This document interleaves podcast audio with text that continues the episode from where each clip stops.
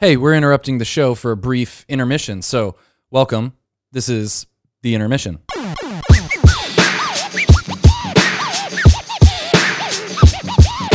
Hello, everyone. Welcome to the intermission with me, Edmund Mitchell. I'm the host of the show, and the intermission is a short format podcast uh, that uh, covers things that don't make it into the show. So I'd hope this would be an in between episode, in between bigger, fuller, uh, more amazing episodes of the show. Today, we're talking about one of my favorite podcasts, the Joe Rogan Experience, and the recent interview with Russell Brand. But before we get into that, this intermission is brought to you by Patreon.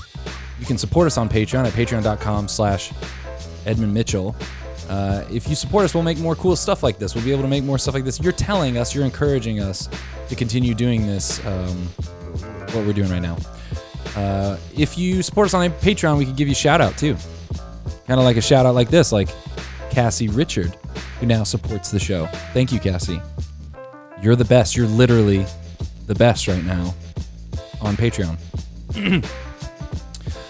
uh, I love love listening to the Joe Rogan podcast, uh, mostly for just long conversations among a lot of different perspectives and two uh, two interesting people, Russell Brand and Joe Rogan, who um, disagree or have a lot of different with differing perspectives on a lot of different issues. And I came across, you know, there's this part of the conversation where they're talking about drugs and talking about the pursuit of, of kind of a higher understanding or perception of reality outside of just the scientific, something more experiential. And this part of the podcast reminded me of something else I want to read you. But let's just dive into this real quick. I just want to hear Russell Brand talking about his experience and attraction to this mystical element of, of drugs, the experience of psychedelics uh, what I suppose I'm interested in because I, look, listen, I'm meditating the whole like I meditate mm. a lot. I'm doing all these things. I'm experiencing transcendent right. states. I'm experiencing what it's like to yeah. not feel attached to my identity as Russell. Who are you before you are Russell? Who are you before you identify uh, yourself as a man in England? Who are you? Who is the person? Who is the consciousness? Who is the awareness? Now, when I listen to say Terence McKenna talking about his experiences in psychedelia at such length and with such lucidity and with so many philosophical connotations and the way that he uses the information he's getting from hallucinogenic um, experiences to speculate on how we should organise society, what it, what the implications are for freedom. His refusal to accept that there are certain kind of experiences that should be prohibited, that it's ridiculous that adults should be prevented from having that.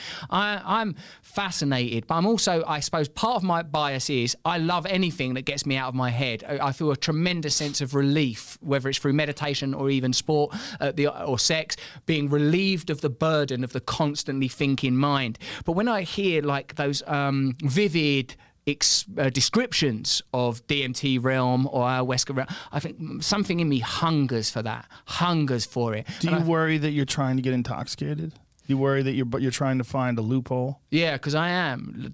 I thought this was really interesting. It reminded me of a book I'm reading recently um, and I'm, I'm not going to tell you much about it, but I just want you to listen to what I read and tell me if this if this does not sound very similar to what Russell Brand is describing. Um, this is from the author is describing uh, two two what what the author feels like are the two biggest uh, most unique problems of our age, the problems of human condition that that most represent uh, or um, uh, make our age unique. So problems that other you know past generations of, of, of humans have not struggled with, and uh, the author feels like the two biggest problems of our modern age are drugs and terrorism. But uh, listen to this about the problem of drugs. Um, I would put it this way drugs are a form of protest against facts. The one who takes them refuses to resign himself to the world of facts, he seeks a better world. Drugs are the result of despair in a world experienced as a dungeon of facts. Other things are involved too searching for adventure, the conformity of joining in what others are doing, cleverness of dealers, and so on. But the core is a protest against a reality perceived as a prison. The great journey that men attempt in drugs is the perversion of a mysticism, the perversion of the human need for infinity, the rejection of the impossibility of transcending immanence, and the attempt to extend the limits of one's existence into the infinite the patient and humble adventure of asceticism, right? So, this practice of daily meditation, daily denying of oneself to try to expand your uh, perception and awareness, you would say maybe, um, or you know, in a in a spiritual Christian sense, asceticism, of denying oneself in order to open yourself up for more of God in your life. Uh, the author says the patient and humble adventure of asceticism, which in small steps of ascent comes closer to the descending God, that is replaced with drugs by by this magical power, this magical key of drugs. The ethical and religious path is replaced by technology. It's interesting to see drugs in our current, um, in our modern situation, to see drugs as just, uh, uh, even though they might seem natural, right? Like like drugs, you might mushrooms that, uh, or, or various ayahuasca or things that um, happen naturally. We're, we're using them almost as a technology to jump past the difficult discipline of daily practice of meditation. Uh, with this allure, uh, the author goes on drugs are a pseudo mysticism of a world that does not believe, yet cannot get rid of the soul's yearning for paradise. In a, so, in a world uh, where we don't necessarily believe in something other than the material world, we believe in some idea of it, um, but we can't get rid of that hunger. Russell Brand's talking about this hunger, this deep hunger. The author goes on to say, Drugs, thus, are a warning sign that points to something very profound. Not only do they disclose a vacuum in our society, which that society's own instruments cannot fill, but they also point to an inner claim of man's nature. A claim that asserts itself in a perverted form if it does not find the correct answer. Um, so this is uh, you know Joseph Ratzinger, who later became Pope Benedict XVI.